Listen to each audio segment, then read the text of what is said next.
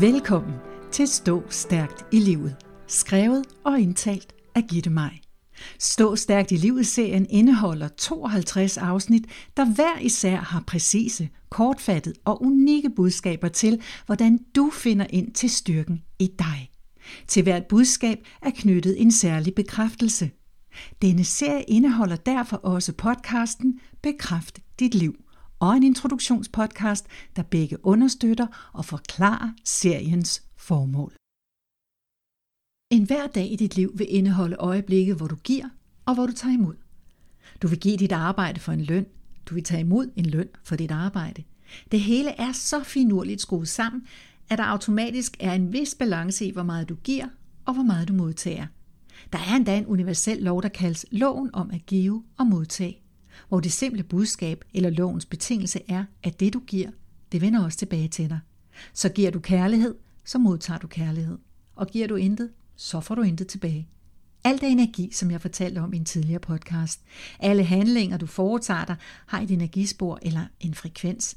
Og jo mere du giver et godt og kærligt hjerte, desto mere det samme får du igen.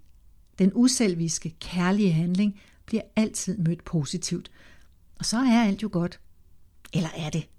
Jeg har selv været en giver det meste af mit liv. Mit kærlighedssprog er simpelthen at give. Gerne gaver eller noget, jeg kan gøre for andre. Tidligere var jeg opmærksom på, at hvis jeg gav noget, så fik jeg nok også noget tilbage. Kærlighed eller måske anerkendelse. Et eller andet, der kunne kompensere eller være en form for modydelse til det, jeg gav. Det synes jeg da egentlig var fair. Problemet var bare, at alle andre ikke lige havde øje for, at jeg gav noget – og især på arbejdspladsen kunne jeg stå og skumme og blive irriteret, når jeg for 20. gang havde ryddet op i tekøkkenet efter mine kolleger, eller var den, der endte med at tømme mødelokalet for krus og affald. Jeg tog også ofte kage med på arbejdet og solede mig så i alle de tilfredse tilbagemeldinger, jeg fik på mine kagekulinariske evner. Men for at være helt ærlig, så kan jeg godt lide både et ryddeligt køkken og et mødelokale, og jeg elsker at bage. Jeg glemte bare at se mine handlinger som noget, der dækkede over mine egne behov og ikke andres.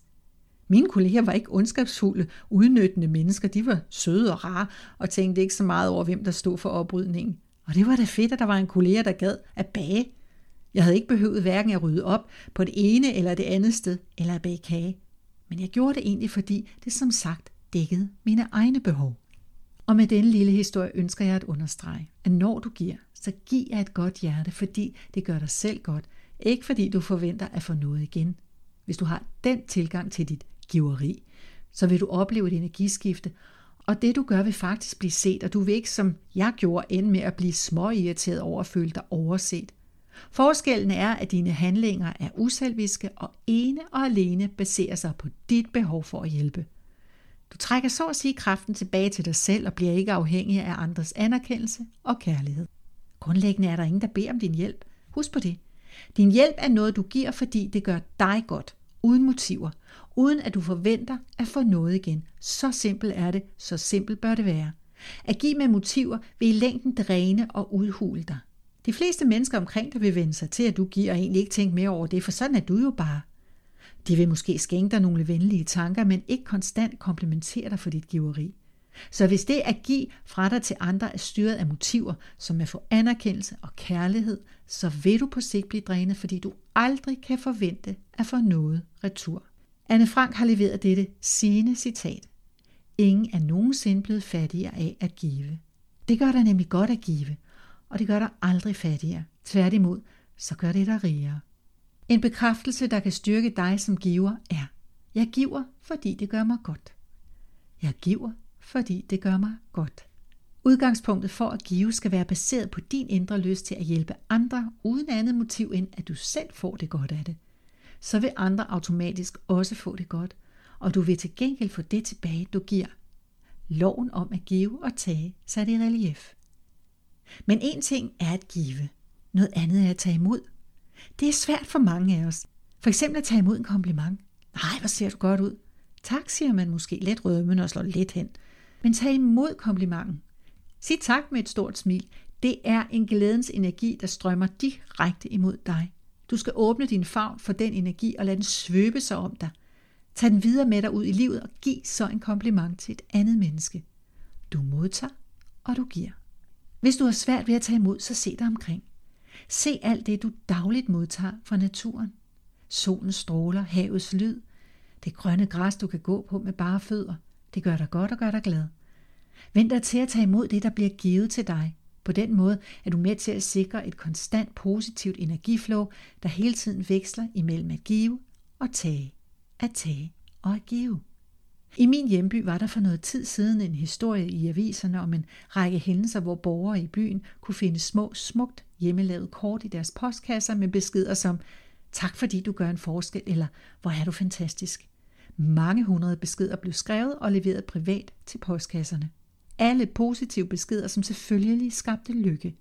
Jeg mener, at man fandt frem til kvinden bag, som bare ville skabe lidt glæde. På en af mine gåture i starten af coronaepidemiens første lockdown fandt jeg en sten på min vej, smukt malet med en blomster med beskeden, det bliver bedre. En eller anden havde taget sig tid til at male stenen og skrive budskabet. Det gjorde en kæmpe forskel for mig. Andre har også hilst på den sten på deres gåtur, og formodentlig ligesom jeg fortsat turen med et lille smil og et håb for fremtiden. Giveren havde ikke anden intention end at skabe lidt håbefuld glæde for dem, der passerede og så stenen.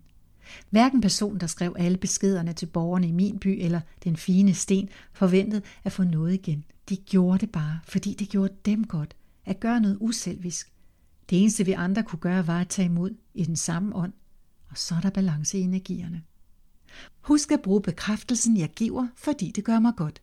Sig den igen og igen, så du husker dig selv på, at du står stærkt i livet, når du giver og tager i samme ånd.